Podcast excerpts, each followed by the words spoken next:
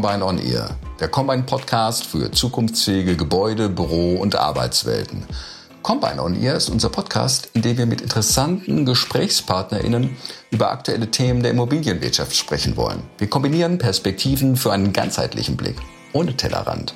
Durch die Pandemie zeigt sich deutlich, dass sich das Leben in den Räumen verändert. Im Raum der Stadt, im Raum des Büros, im virtuellen Raum. Das Bewusstsein für Raum und die Wahrnehmung des eigenen Umfelds wachsen. Qualitätsvolle Orte und damit verbundene Mehrwerte werden wichtiger. Darüber hat Kader Wittfeld Architektur schon vor einigen Jahren in der Publikation Arbeitende Orte nachgedacht. Arbeitende Ort in der Büroarchitektur ist deshalb der Titel unserer achten Episode. Und mit Killern Kader spricht Dr. Laura Kienbaum zu den Fragen, welche Orte braucht die Büroarbeit in Zukunft und wie kann die Architekturdisziplin neben effizienten Gebäudestrukturen oder der reinen Organisation von funktionalen Flächen einen Mehrwert für Unternehmen und ihre MitarbeiterInnen generieren. Kilian Kader ist geschäftsführender Gesellschafter bei Kader Wittfeld Architektur. Dr. Laura Kienbaum ist Geschäftsführerin bei Combine. Das Büro Kader Wittfeld wurde 1999 in Aachen gegründet und realisiert seitdem vielzählige großvolumige Bauten von Gewerbeimmobilien bis hin zu Kultur- und Bildungsbauten. Die sinnhafte Verbindung von Architektur in Architektur und Design mit städtebaulichen und urbanen Projekten ist das, was Kader-Wittfeld-Architektur treibt. Im Fokus steht dabei die Suche nach innovativen Lösungen, um programmatische und gestalterische Qualität zu etablieren, die einen Unterschied macht, der den Unterschied macht zu einem rein rational betrachteten Immobilienmarkt. Eine genauso spannende wie komplexe Aufgabe.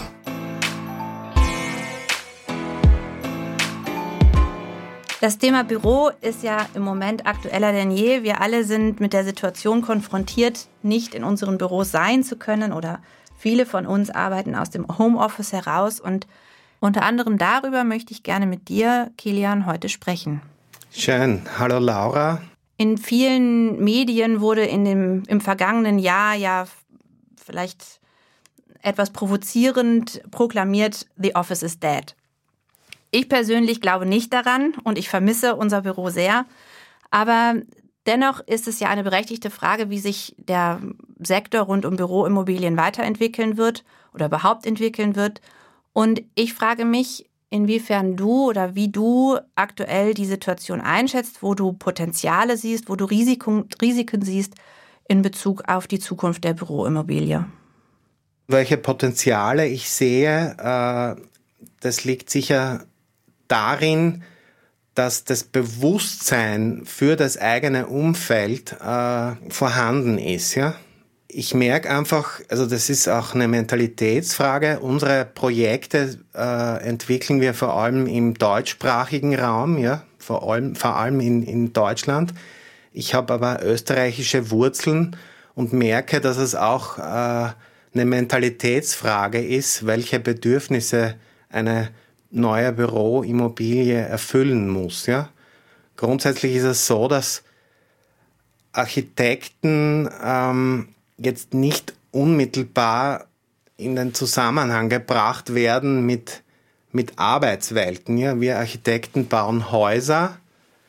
In Wahrheit denken wir Architekten, wenn wir gut sind, äh, auch um das Haus herum. Wir denken in großen Dimensionen, städtebaulich, und dann hinunter über das Haus hin zum Schreibtisch. Ja? Mhm, mh. Und wir beackern da ein sehr breites Feld.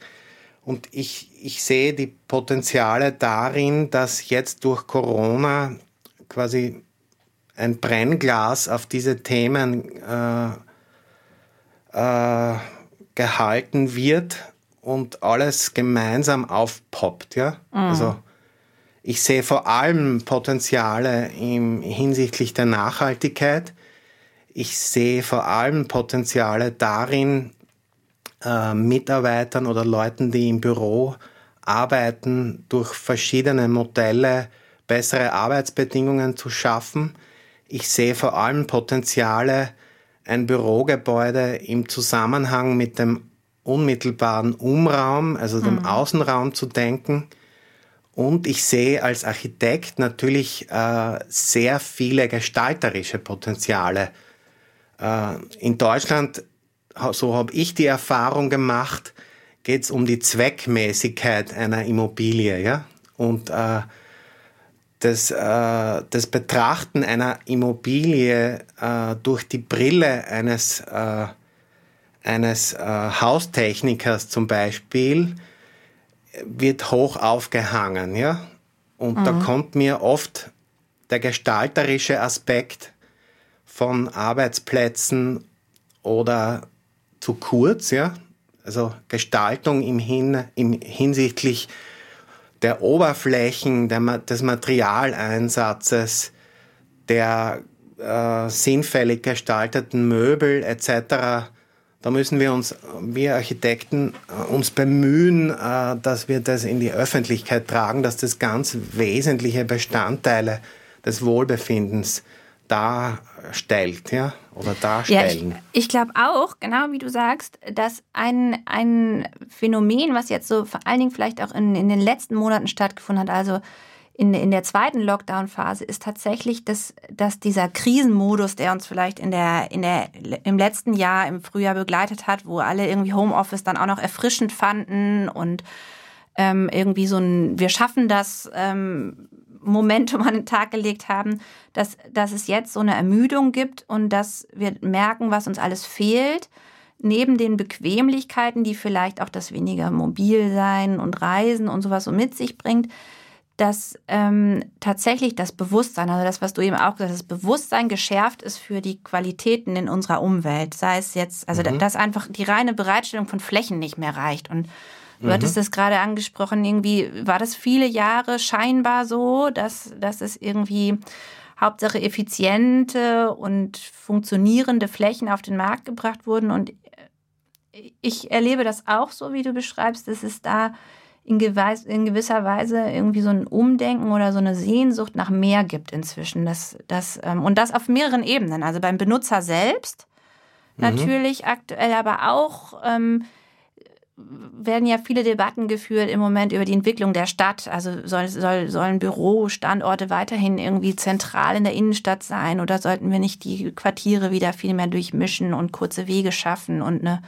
Verbindung mhm. zwischen Innenraum und urbanem Raum, auch die, die Bürowelten quasi wieder vernetzen mit der Umwelt oder auch Projektentwickler machen sich natürlich Gedanken darüber, ähm, Investoren, kann ich denn überhaupt noch in, Büro, in Büroimmobilien investieren? Lohnt es noch welche zu entwickeln? Wenn ja, wie muss ich die gestalten? Und da, finde ich, kommt dieser Begriff des Gestaltens immer schon auch vor, viel mehr als vor einigen Jahren ähm, mit sie zukunftsfähig am Markt auch funktionieren können. Also das, das finde ich, äh, finde ich ganz spannende und interessante Gedanken und auch eben interessant, dass du das aus der architektonischen Sicht auch so spiegelst, dass du auch die Erfahrung machst, dass ähm, das Bewusstsein hier in dieser aktuellen Situation geschärft ist ähm, und darin ein Potenzial liegt. Ja, also das, das muss das Ziel sein, dass äh, Projektentwickler und die Wirtschaft das erkennt, ja ich bin mir nicht ganz sicher, ob das auch wirklich angekommen ist, weil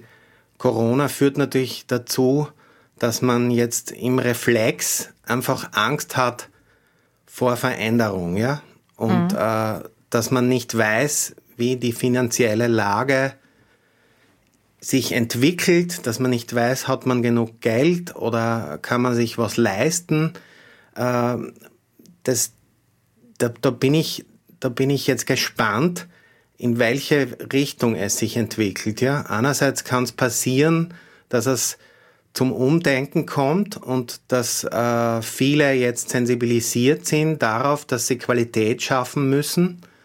Andererseits kann es auch sein, dass, dass es quasi äh, zu einem Rückschritt kommt und man nur noch äh, möglichst äh, zögerlich investiert und, und, und sich darauf beruft, dass man möglichst anonyme Flächen äh, generiert, die möglichst flexibel zu sein scheinen. Ja? Äh, mhm. In dem Zwiespalt befinden wir uns gerade. Mhm, mhm. Und das hängt ein bisschen mit der Bildung zusammen, dass äh, die Qualität von Räumen oder von Büroräumen wird in der Schule nicht gelehrt, ja.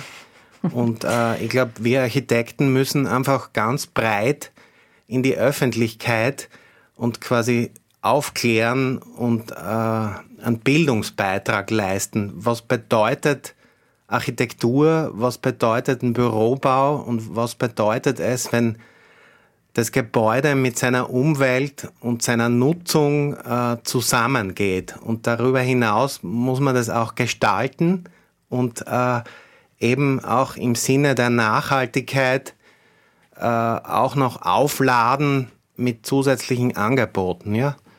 Du hattest ähm, jetzt gerade das Thema Schul, Schulbau oder Schule angesprochen. Da kann man ja auch eine Parallele ziehen. Ne? Auch im Schulbau ist das ja jahrelang so gewesen, ja. dass es so eine reine Funktionalität irgendwie hatte. Auch da gibt es ja inzwischen Tendenzen. Zum Glück, vielleicht trägt das ja dazu bei, dass, ähm, dass auch ähm, junge Menschen erleben können, was gute Räume sind und wie die auch dazu beitragen mhm. können, dass man lernt und im Austausch ist. Das ähm, das wäre schön, aber das sehe ich ganz genauso. Wir müssen lauter werden sozusagen im Hinblick auf, was ist guter Raum ne? und was, ähm, was kann der eigentlich, was ist der Mehrwert ja. von gutem Raum. Ich habe eben das Gefühl, dass das fällt mir auf in, in der Debatte jetzt, äh, was Corona betrifft, ja, in dem Zusammenhang ist ja erstmal ähm, die grüne Bewegung, sage ich mal, etwas in den Hintergrund gerückt. Ja? Mhm. Und in der Debatte um die Nachhaltigkeit, wie, wie nachhaltig sind unsere Gebäude auf lange Frist und äh, wie viel kann man im Bausektor an Ressourcen sparen, das führt dazu, dass man äh, darüber nachdenkt, langfristige Strategien zu entwickeln. Ja? Und ich glaube, darin liegt die Chance äh, von uns Architekten, unsere Kunden darauf aufmerksam zu machen, dass sie langfristig denken und dass sie, dass sie vielleicht in Baukosten investieren, die kurzfristig teurer erscheinen als ein 0815 Büro, aber sich über einen langen Zeitraum amortisieren, ja, und sich lohnen. Also in der Hinsicht, glaube ich, auf der abstrakten Ebene kann man, kann man äh, potenzielle Investoren und Bauherren und Unternehmen äh, kriegen. Mhm. Mhm. Aber letztlich, und das ist unser Credo, man muss, man muss die, die spezifischen Anforderungen eines Unternehmens an einen Bürobau im Dialog entwickeln, ja. Und darauf legen wir sehr viel Wert. Und äh, diese, diese Haltung gemeinsam zu entwickeln, wie muss ich arbeiten, wer hat welche Kommunikationswege innerhalb eines Hauses, äh, das muss man erarbeiten und da braucht man ein bisschen mehr Zeit. Ja? Und wir sind halt getrieben von Kostendruck, Termindruck, schnellen Entscheidungen. Man muss aber trotzdem darauf pochen, dass es einen Diskurs darüber gibt und dass man sich am Anfang eines Projekts intensiv damit auseinandersetzt, wo will man hin gemeinsam. Ja? Mm, Das ist vor allem in der Debatte jetzt, wo Unternehmen, die sich zum Beispiel ein neues Bürogebäude gönnen, die denken gleichzeitig darüber nach, wie kann diese Immobilie irgendwann drittverwendbar gemacht mm. werden. Das heißt, wie kann ich sichern, dass wenn ich mir das nicht mehr leisten kann, äh, das zumindest vermieten kann. Ja? Mhm. Und dann, dann muss auf der anderen Seite eine gewisse Flexibilität äh, bereitstehen für potenzielle Nutzer in der Zukunft, die man noch nicht kennt. Und andererseits braucht man aber die individuelle Bürolandschaft, die quasi maßgeschneidert ist. Mhm. Und äh, das sind so Spannungsfelder, in denen wir uns bewegen, aber da sehe ich durchaus auch Potenzial, ja.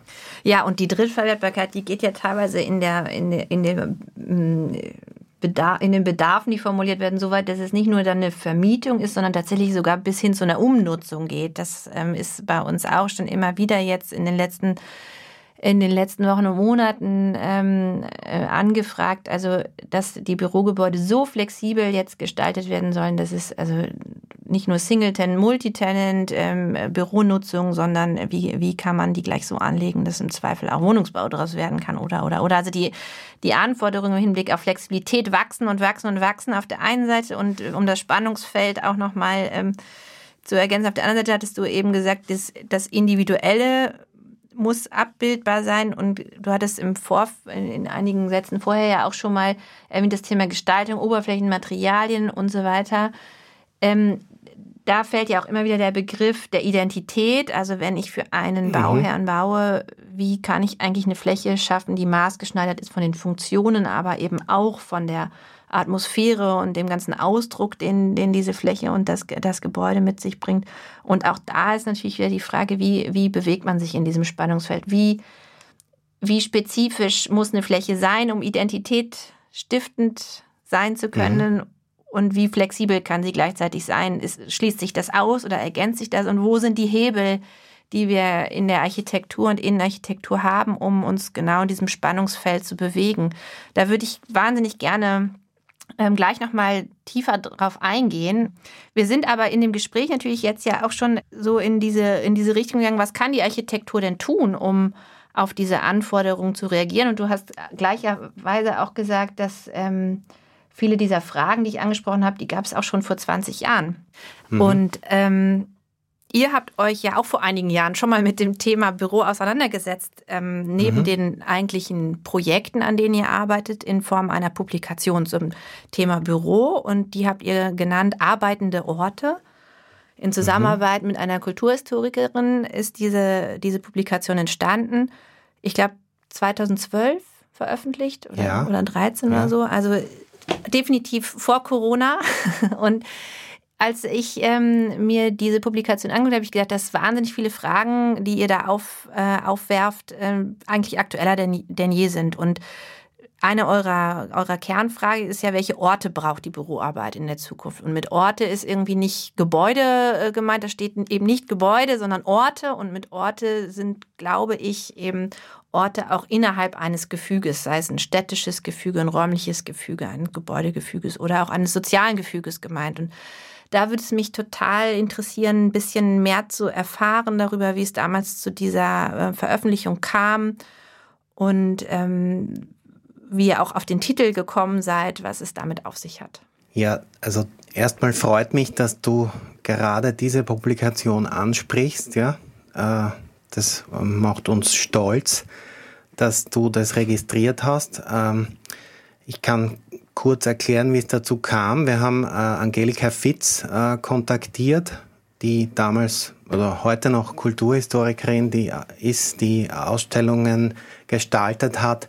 Die ist mittlerweile Direktorin des äh, Architekturzentrums in Wien und die war damals bereit, mit uns äh, das Thema Bürowelt äh, ganz breit aufzuarbeiten. Hintergrund war der, dass wir damals unsere ersten großen Bürogebäude in Deutschland realisieren konnten. Das war zum einen ein großes Versicherungsgebäude in Aachen in einem städtischen Kontext. Zum anderen war das äh, äh, die Unternehmenszentrale für einen Sportartikelhersteller äh, auf der grünen Wiese Und zum Dritten war das eine, ein Headquarters für eine Immobilienfirma in Augsburg, die quasi in einer Baulücke realisiert wurde. Also es gab drei unterschiedliche Orte, drei unterschiedliche Unternehmen und natürlich drei komplett unterschiedliche Arbeitsweisen in dem Sinn. Ja? Und äh, wir haben uns gedacht, äh, wir, wir äh, erarbeiten mit Angelika Fitz gemeinsam und Rose Epple, die Grafikerin, äh, ein, eine Publikation, die nicht dem klassischen Architektur äh, Coffee Table Book entspricht, mhm. sondern wir wollten viel mehr hinter die Kulissen schauen und im Zusammenhang mit unserer Architektur auch herausfinden, wie die Nutzer der Gebäude äh, uns rückspiegeln, wie sie wie sie die Arbeitswelten finden. Ja? Ähm, und dann kam noch dazu, dass wir quasi die Historie der Bürobauten aufarbeiten wollten. Also damals ging es ja auch darum, äh, wie sind Großraumbüros entstanden, äh, was hat das Bürogebäude für einen Marketingzweck als moderne Kathedrale eines Unternehmens. Mhm, mh. Dann kamen schon erste Ideen auf äh, des mobilen Arbeitens. Also auch damals gab es Tendenzen, äh, nicht an einem Ort zu sitzen, sondern Desk-Sharing kam auf. Äh, und es war eine total spannende Zeit. Und, und, und das haben wir versucht in einer Publikation zusammenzufassen. Ja? Mhm. Und äh, ich kann, also wenn du jetzt nach den räumlichen Qualitäten fragst, äh, welche Bürowelt braucht jetzt zum Beispiel ganz einfache Sachen, das, das Arbeiten im Außenraum. Ja? Also wir haben angefangen, unsere Büroflächen, die standardisiert sind, auch mit Lodgen oder mit Terrassen auszustatten, ja, so dass Menschen nicht nur im Innenraum sitzen mit ihren äh, Computern, sondern mit dem Laptop auch mal sich ins Freie setzen können. Wir haben angefangen, Dächer zu begrünen, wir haben angefangen, äh, im Sinne der Vernetzung von Mitarbeitern in einem Riesengebäude äh, darüber nachzudenken, wie, wie sind die Treppen, gibt es Freitreppen, gibt es gedeckte Atrien, gibt es Verbindungsbrücken, die einerseits äh, identitätsstiftend sind, was äh, jetzt aus architektonischer Sicht, andererseits auch dazu führen, dass die Menschen sehen und gesehen werden, und äh, bis hin zum Thema, wie präsentiert sich ein Unternehmen, wie zum Beispiel das große Versicherungsunternehmen inmitten der Altstadt von Aachen. Ja? Mhm. Das sind ganz viele Fragen, äh, die wir da abhandeln konnten. Und das ist gut, dass du mich an die Publikation erinnerst, weil es lohnt sich jetzt gerade wieder einen Blick hineinzuwerfen. Diese Orte, von denen du jetzt gesprochen hast, das sind ja auf der einen Seite klassisch funktionale Orte wie Treppenhäuser, Erschließungswege, Eingangssituationen, die ein Gebäude eben ohnehin braucht, mhm. die ihr aber durch die Art und Weise, wie ihr den Gebäudeentwurf entwickelt habt, aufgewertet habt und damit zu in eurer Beschreibung arbeitenden ja. Orten geprägt habt, die einen Mehrwert bieten. Und dann gibt es auf der anderen Seite eben Orte, die du angesprochen hast, wie Lodgien, und ähm, mhm. ähnliche räumliche Situationen, die ja vielleicht nicht unbedingt im Raumprogramm aufgetaucht sind. Ähm, waren das dann tatsächlich programmatische Erweiterungen, die ihr durch eine intelligente Anordnung von Flächen ähm, oder den, die, die spezifische Art und Weise, wie ihr entworfen habt, dann generieren konntet und sozusagen als, als zusätzliche Orte in den Entwurf mit einbringen konntet? Dazu kann ich sagen, dass alle drei Bürobauten in dieser Publikation äh, waren gewonnene Wettbewerbe, Architekturwettbewerbe. Mhm. Und äh, für Architekturwettbewerbe gibt es immer für die Aufgabe so ein sogenanntes Lastenheft. Da steht drinnen, äh, welche Raumbedarfe hat das Unternehmen und was muss das Haus alles können. Ja? Und da treten ja ganz viele verschiedene Architekturbüros an und äh, machen einen Vorschlag. Und das, dieser Vorschlag wird von einer Jury bewertet. Und äh, das Coole an den drei Projekten ist, finde ich, dass es uns gelungen ist, äh, quasi zwischen den Zeilen des Lastenheftes zu lesen und die Raumbedarfe abzubilden und nicht mehr zu bauen als gefordert, sondern die Raumbedarfe so geschickt zu verteilen im Haus, dass es einfach Begegnungsflächen gibt und dass quasi aus dem Raumprogramm heraus äh, sogenannte Mehrwerträume entstehen. Ja, das war zum Beispiel mhm. bei der Versicherung in Aachen eine Art Brücke. Wir sprechen von einem Boulevard, der mehrere Häuser auf einer Ebene miteinander verbindet. Ja, und wir haben einfach in dieser verbindenden Brücke alle Allgemeinflächen äh, angeordnet und haben quasi sowas wie eine wie einen internen Straßenraum geschaffen, wo sich alle Mitarbeiter, die von oben aus den unterschiedlichen Bürohäusern kommen, treffen. Äh, dann beim zweiten Beispiel haben wir einfach die Fassade des Gebäudes in der Baulücke um eineinhalb Meter aufgedickt und quasi aus der einen Fassadenhülle zwei gemacht und das quasi als Wintergarten gelesen mhm. und äh, somit die Jury überzeugen können, dass man neben dem normalen Arbeitsplatz noch zusätzlich Fläche möglich machen kann im Außenraum oder im Wintergarten, ja.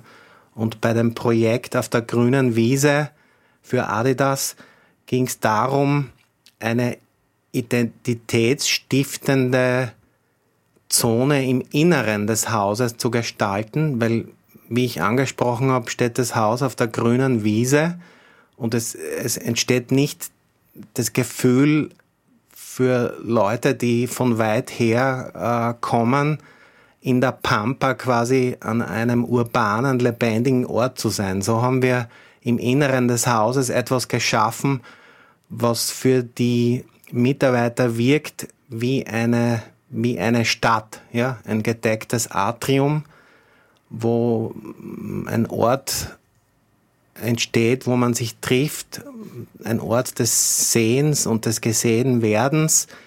Und die Flächen hat man einfach uminterpretiert bzw. umgewidmet, ohne dass jetzt Mehrkosten oder Bedarfe entstehen, die so nicht gewollt waren. Ja? Und das ähm, sind die arbeitenden Orte?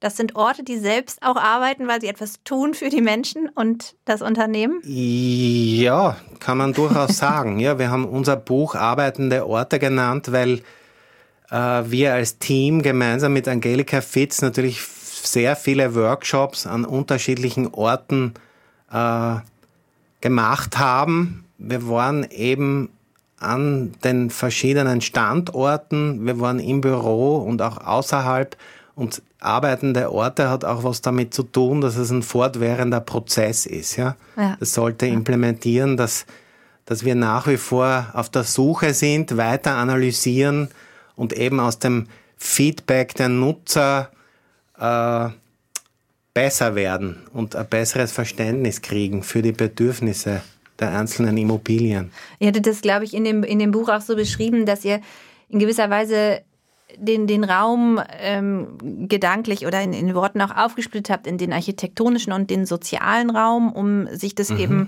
anzugucken, analytisch, was, was bringt der gebaute Raum mit und was passiert dann da drin und wie spielt das auch wieder zusammen und was kann, was kann man daraus lernen. Das ist natürlich hochspannend, auch, auch in Bezug darauf, denn dass ihr ja dann über die Interviews auch mit den Nutzern dann tatsächlich auch versucht habt, das zu erfassen im Nachgang. Das ist ja dann auch mhm. häufig das, was was äh, quasi lahmt im Nachgang. Wir, wir planen und entwickeln und beraten und ihr plant und baut und dann ist man irgendwann fertig und aus dem Projekt raus und man hat sich wahnsinnig viel dabei gedacht, wie diese Arbeitswelt funktionieren kann und soll. Wie das dann aber wirklich hinterher auch gelebt wird, das, da ist man ja selten dann dabei. Also ich, ich wäre wahnsinnig gerne Mäuschen ganz oft dann in, in den Unternehmen, um zu gucken, wie, wie diese Orte angenommen werden. Und natürlich bleibt man auch im Gespräch, aber man ist halt, ist, man ist halt nicht live dabei. Und das, das fand ich äh, wirklich auch besonders an eurer Auseinandersetzung, dass ihr da eben den Schritt auch nochmal gemacht habt und das dann auch aufgearbeitet habt und ja nicht nur in der Publikation, sondern auch dann in einer Ausstellung nochmal präsentiert habt. Und ja, ich, ich denke auch, das Buch sollten einige wieder rauskramen jetzt in der aktuellen Situation. Und auch wenn nicht mehr War for Talents ähm, aktuell das oberste Thema ist, sondern obwohl auch natürlich das immer, immer da bleibt, wie gestalten unsere Büros in Bezug auf die Menschen, die dort arbeiten sollen und wollen, wie bekommen wir gute Leute, aber auch die Frage natürlich jetzt aktuell, wie kriegen wir die Leute zurück ins Büro, war letztes Jahr ganz aktuell. Jetzt habe ich den Eindruck, dass man sich die Frage nicht stellen muss, weil sowieso alle gerne ins Büro zurück wollen, weil man die Qualitäten kennt, aber auch ähm, vielleicht der ein oder andere sich wünscht, ein anderes Büro zu haben, weil so viel darüber geredet wird aktuell und man viele Bilder sieht in den Medien, was auch passieren kann dahingehend. Ich würde gerne noch einen Aspekt aufgreifen, der sowohl in dem Buch, aber auch sonst in, in vielen eurer Arbeiten immer wieder auftaucht und auch die Begriffe sind beide jetzt schon mehrfach gefallen, Flexibilität und Identität. Ähm, und die Frage, inwiefern das eigentlich Gegenspieler sind oder äh, ob die sich ergänzen und Ähm, da würde mich nochmal deine, deine Haltung oder deine Meinung interessieren oder auch euer Vorgehen. Wie, wie, wie macht ihr das dann an solchen Stellen ähm, in den unterschiedlichen Projektkontexten? Also irgendwie Büro ist immer gleich hohe Flexibilität, egal ob man jetzt für einen Bauherrn baut, der selber nutzt, hast du eben schon besprochen oder äh, angesprochen, weil auch da natürlich immer auch die Frage ist, wie wird sich das in den nächsten Jahren und Jahrzehnten entwickeln. Ähm, dass eine Immobilie eventuell umgenutzt werden soll, aber auch natürlich in den eigenen Reihen ist ja immer die Frage, wie lange bleiben ähm, Strukturen intern die gleichen oder es muss irgendwie sich auch in, in, in den eigenen Flächen was ändern über kurz oder lang. Ähm, dann aber natürlich auch für, für klassische Investoren und Entwickler immer die Frage Multitenant, Single-Tenant etc., PP, Ausbaufähigkeit und so weiter. Und gleichzeitig eben der Wunsch nach identitätsstiftendem Raum. Wie geht ihr damit um? Ja, also das für uns schließt ja das eine das andere nicht aus. Ja? Also für uns Architekten wäre es ein Horrorszenario grundsätzlich, wenn man unter Flexibilität versteht, dass man nur noch modular baut und alle Häuser wie ein äh, Bücherregal aussieht, ja, und sich nur noch äh, im Sinne des Materials voneinander unterscheidet. Wir glauben an Heterogenität. Wir glauben daran, dass äh, es identitätsstiftende Orte geben muss, um äh, die Leute ins Büro zu holen und äh, das muss man halt abwägen. Ja? Also aus der, aus der Perspektive des Architekten äh, muss man natürlich, was weiß ich, ich nenne jetzt ein Beispiel, ja, also mit den Innenräumen und mit den Arbeitsplätzen und den Gesetzen, die einem äh, zum Beispiel Brandschutzthemen, die muss man sowieso aus dem FF beherrschen, ja. Und wenn man diese Sachen kennt, die eigentlich äh, Flexibilität darstellen, dann muss man damit spielen. Und man darf sich mit, den, mit der Flexibilität als solche äh, nicht zufrieden geben. Wir streben äh, nach äh, räumlichen Qualitäten und man muss eben abwägen, äh, wie viel äh, wie viel Flexibilität ist nötig und wie viel Identität ist möglich, ja? Also in dem Prozess bewegen wir uns die ganze Zeit und äh, ich meine, ich glaube daran, dass in Zukunft das jetzt zum Beispiel um jetzt konkreter zu werden, es wird viel von Holzbau gesprochen und wie man Holzbau äh, modularisieren kann und wie flexibel solche Strukturen sind. Ja, ich, ich wehre mich grundsätzlich gegen den Begriff Flexibilität, weil der ist sehr belastet mit dem Thema Wirtschaftlichkeit und Effizienz. Aber das sind natürlich zwei Themen, die kann man nicht außer Acht lassen. Genau, aber ich würde äh, lieber von Wandelbarkeit sprechen, ja, mhm. und von Strukturen, die, die was zulassen, die äh, trotzdem identitätsstiftend sind. Mhm. Und äh, es wird auch in Zukunft so sein, dass äh, die Investoren oder Leute, die Immobilien haben, also bestehende Bauten, die werden sich damit auseinandersetzen müssen, wenn äh, die Läden und die Büros aus der Stadt raus wollen, wie sie die weiter vermarkten können. Und das gelingt nur über Individualisierung und über identitätsstiftende Elemente ja, und Angebote. Mhm. Mhm. Und äh, das ist unsere Aufgabe, diese Wandelbarkeit herzustellen äh, und aber auch dafür zu sorgen, dass die Dinge rückbaubar sind, dass sie modulhaft auf der Baustelle schnell errichtet werden können. Aber die Technologie spielt uns ja in die Karten. Wer hätte gedacht, dass es irgendwann gekurfte Fassaden geben wird oder äh, nicht mehr rechtwinkelige Häuser. Ja? Also irgendwann kann man die kann man die Komplexität von Formen auch technisch in den Griff kriegen und, und, und äh, flexibilisieren beziehungsweise äh, wie soll ich sagen, äh, mobil machen, ja. Und äh, um auch da nochmal einmal konkreter, vielleicht auch in, in Projektbeispiele von euch ähm, einzutauchen, ist ja dann die, die nachgelagerte Frage, welche Elemente sind es denn oder können es sein, mit denen Identität innerhalb der erforderlichen Wandelbarkeit ähm, erzeugt werden kann. Und einige mhm.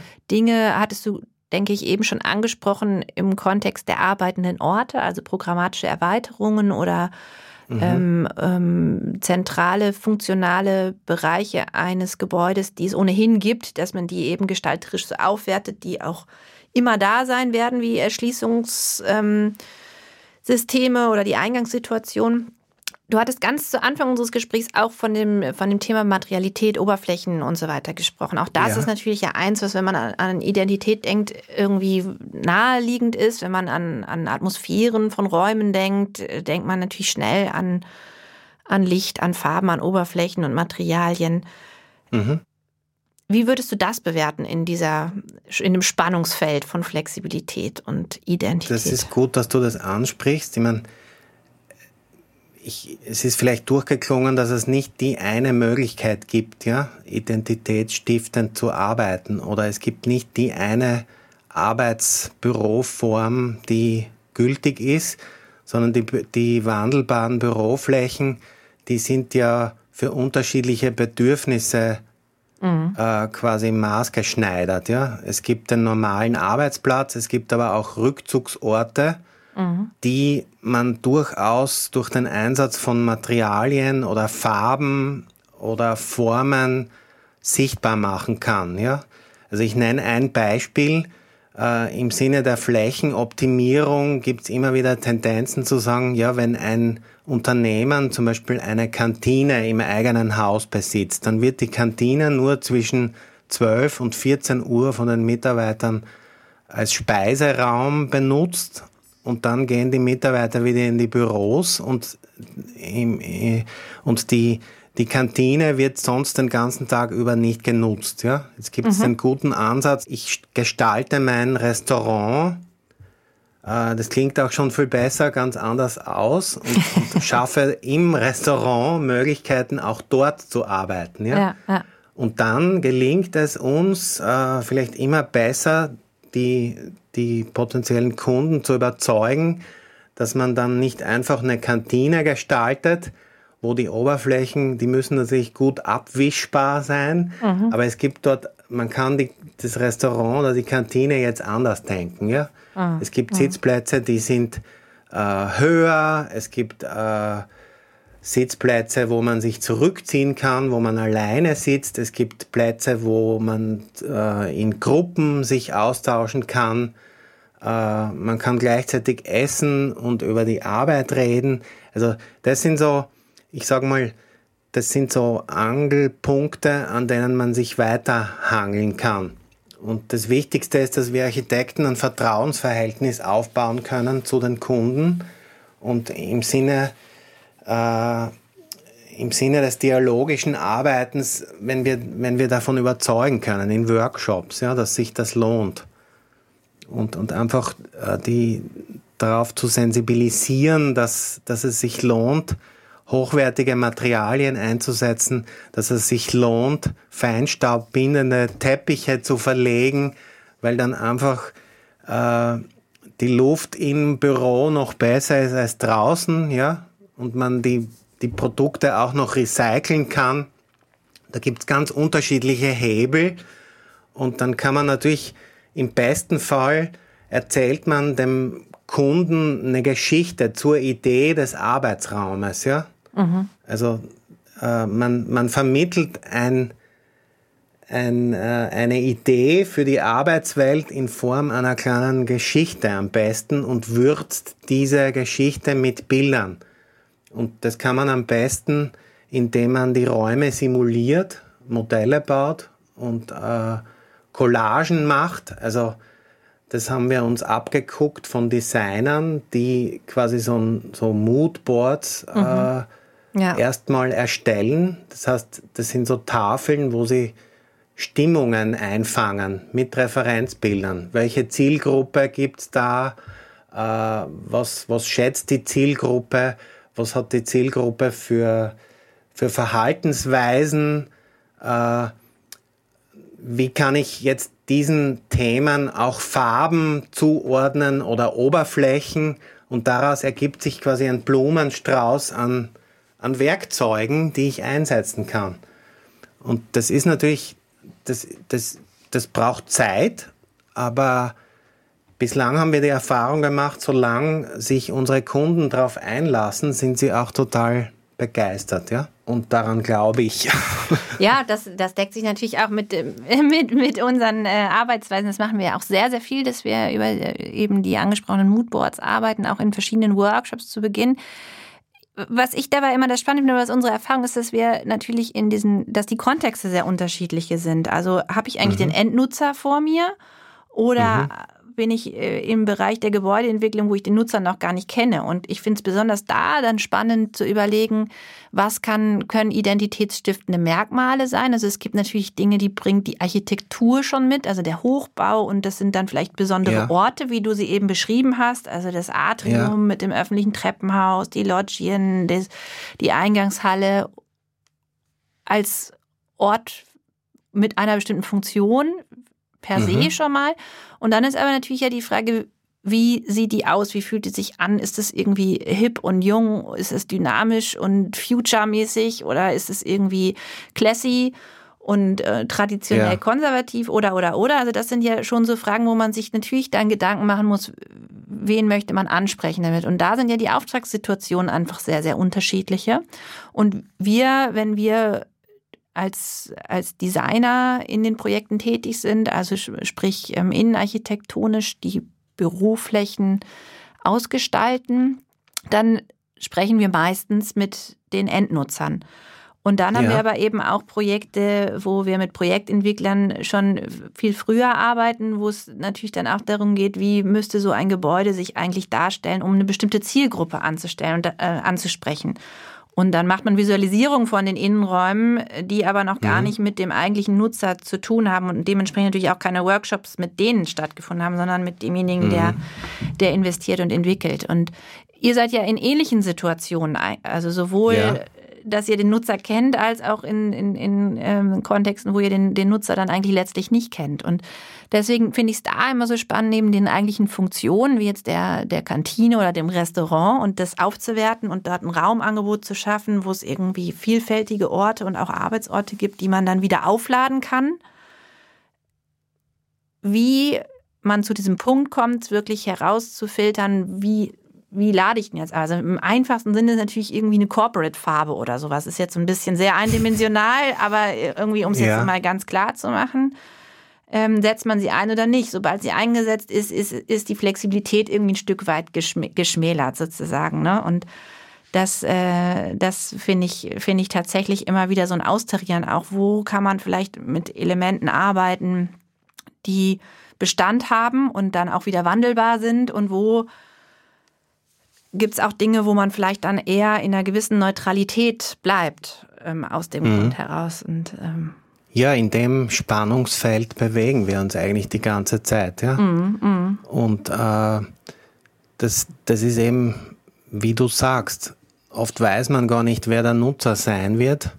Dann äh, geht es eher darum, übergeordnet die großen Merkmale, die wesentlichen des Hauses an sich oder des Raumes an sich äh, zu platzieren und da quasi im Vorhinein schon dafür zu sorgen, dass, dass jetzt das, was dann später reinkommt, äh, mit dem Ganzen mitspielt. Ja? Also mhm. früher mhm. war das ja so, dass man äh, in den Publikationen von gebauten Dingen die Häuser gesehen hat ohne Menschen drin, ja? Mhm, mh. Oder außerhalb des Kontextes.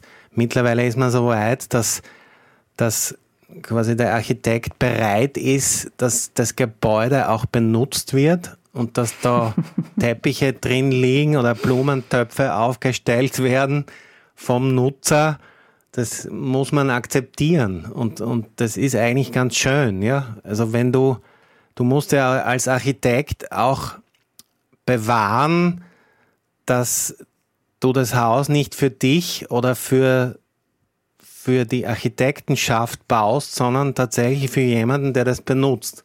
Ja. Und unsere Haltung ist eigentlich auch, dass unsere Gebäude das aushalten, dass sie unterschiedlich genutzt werden und dass da die Mitarbeiter ihre Blumentöpfe aufstellen, wie sie wollen und dass jetzt da, was weiß ich, Aufkleber auf Glaswänden äh, kleben und, und, und. Ja? Also das, das gehört dazu und dem muss man sich stellen. Und das darf man nicht arrogant äh, abtun, sondern das ist einfach äh, wichtig, ja.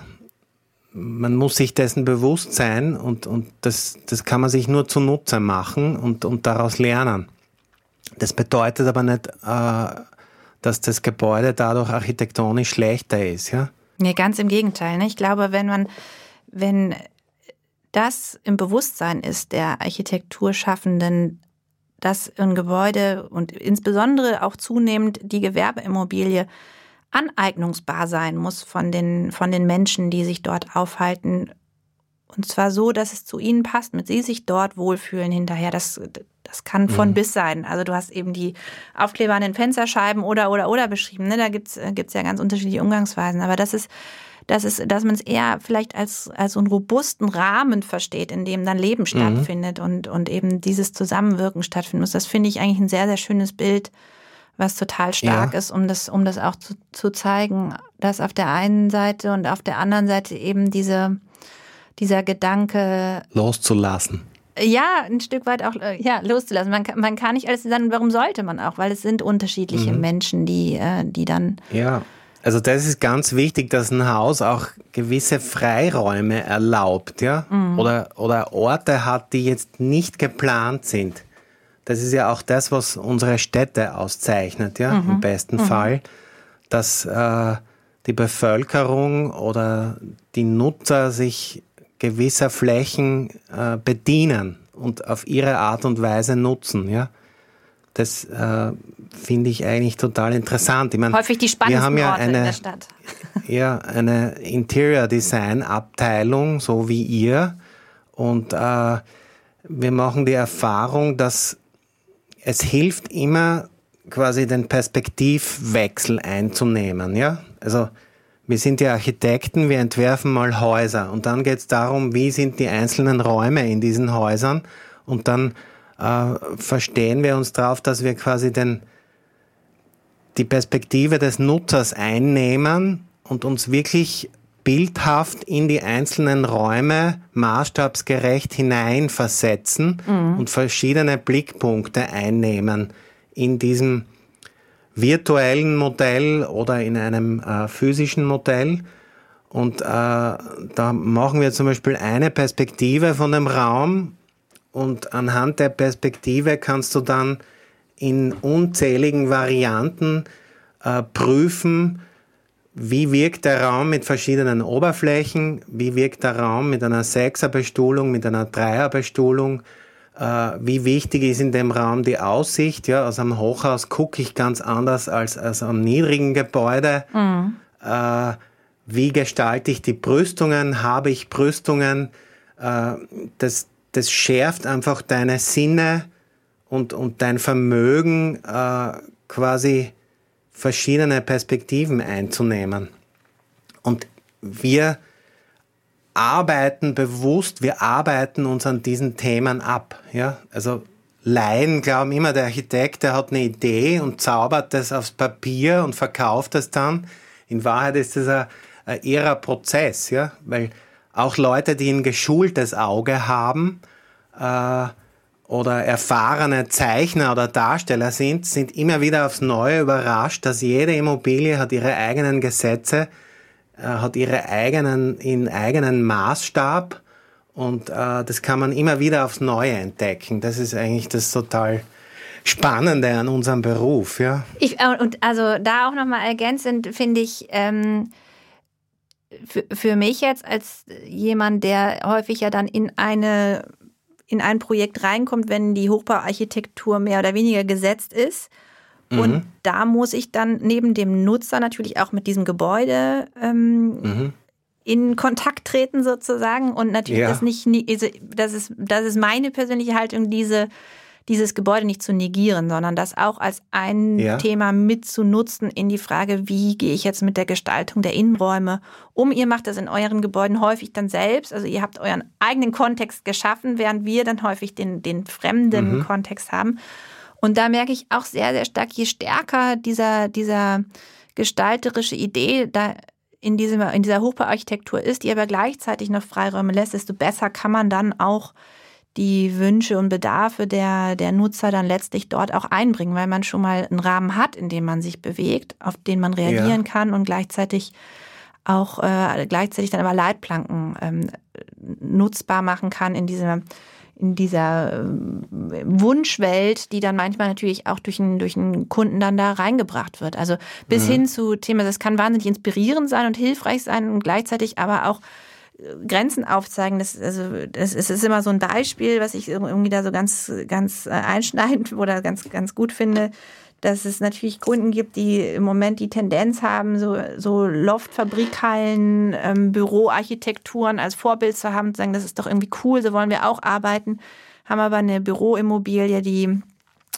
ja eher so 70er Jahre mäßig mit äh, Bandfenstern, vielleicht eher so ähm, relativ neutral in der Ausgestaltung und irgendwie natürlich keine offenen Backsteinwände mit sich bringt. Und bevor man dann jetzt mhm. anfängt, sowas da künstlich rein zu modellieren und Fototapeten an die Wände zu kleben, würde ich immer eben mit dem arbeiten, was auch da ist. Oder man muss sich halt eine andere Immobilie suchen, wenn man die, wenn man die Möglichkeit hat. Das ja. ist natürlich jetzt irgendwie auch so ein bisschen überhöht, aber das, äh, dieses Zusammenspiel zwischen der Innenarchitektur, der Architektur und dem Stadtraum, das, das finde ich wirklich so, so sehr, sehr zentral und spannend und finde ich, hast du sehr, sehr schön beschrieben. Um Fan. irgendwie auch das nochmal abzubinden. Und mhm. hätte ich eine letzte Frage an dich. Und zwar ist, ja. soweit ich weiß, auch euer Büro in einem Gebäude, was ihr nicht selbst gebaut habt, sondern ähm, wo ihr, wo ihr Umbauten ähm, vorgenommen habt und glaube ich, mehrere Etagen da äh, eure Büroflächen mhm. ausmachen. Und wir hatten am Anfang darüber gesprochen, ihr habt eine, eine, Haltung, ihr sagt, ihr arbeitet mit Papier, ihr arbeitet mit Modellen und so weiter und so fort. Aber wie arbeitet ihr in eurer Fläche? Was, was ist euch wichtig in eurem Büro? Wie nutzt ihr euer Büro? Und noch viel spannender, auch wenn es natürlich Zukunftsmusik ist, was glaubst du, wie ihr in ja. wie sich euer Büro verändert in den nächsten zehn Jahren?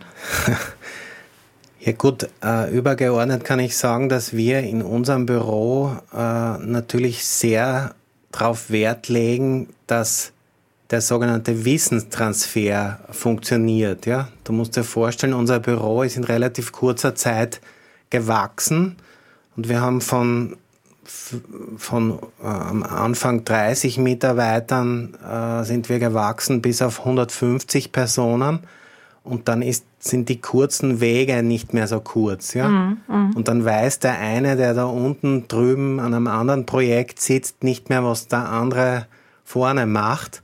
Und wir haben gemerkt, wir müssen nicht nur nach außen unsere tollen Projekte verkaufen, sondern wir müssen viel mehr nach innen einwirken, dass unsere Mitarbeiter wissen, was ist denn unsere Haltung, was machen wir für verschiedene Projekte, äh, welche Spezifika aus dem einen Projekt fließt ins andere äh, oder welche Expertise fließt vom einen ins andere. Und so haben wir uns überlegt, dass wir eine sehr offene Struktur haben wollen. Gleichzeitig verstehen wir unser Büro auch als äh, eins zu eins Labor. Ja, wir simulieren in unseren Büroflächen äh, Orte für Besprechungen. Wir simulieren Oberflächen, Materialien, Farben und äh, unser Büro hat eigentlich ganz viele verschiedene Gesichter. Ja. Es gibt die Werkstattatmosphäre auf der einen Seite, dann gibt es den repräsentativen Konferenzraum mhm. und zwischendrin gibt es äh, ja, diese fast experimentelle Haltung also ah. jedes Mal, wenn ihr ein Projekt macht, verändert sich auch eure, eure eigene Bürowelt, weil ihr ähm, dann ja, umstreicht. so ähnlich, ja. Also wir haben mittlerweile vier verschiedene äh, Etagen umdesignt. Die letzte in, im Berliner Büro, die meines Erachtens die gelungenste ist, weil man natürlich aus Erfahrung lernt. Äh, aber wir sind wir sind, wir haben da ganz einen lockeren Zugang. Ja, wir merken auch am eigenen Leib, was funktioniert besser, was funktioniert schlechter. Und mhm, mhm. unsere Büroflächen sind eigentlich Ausdruck dieser Haltung. Da muss man mal was nachbessern. Also unser Büro ist im besten Fall auch Showroom für unsere Kunden, ja.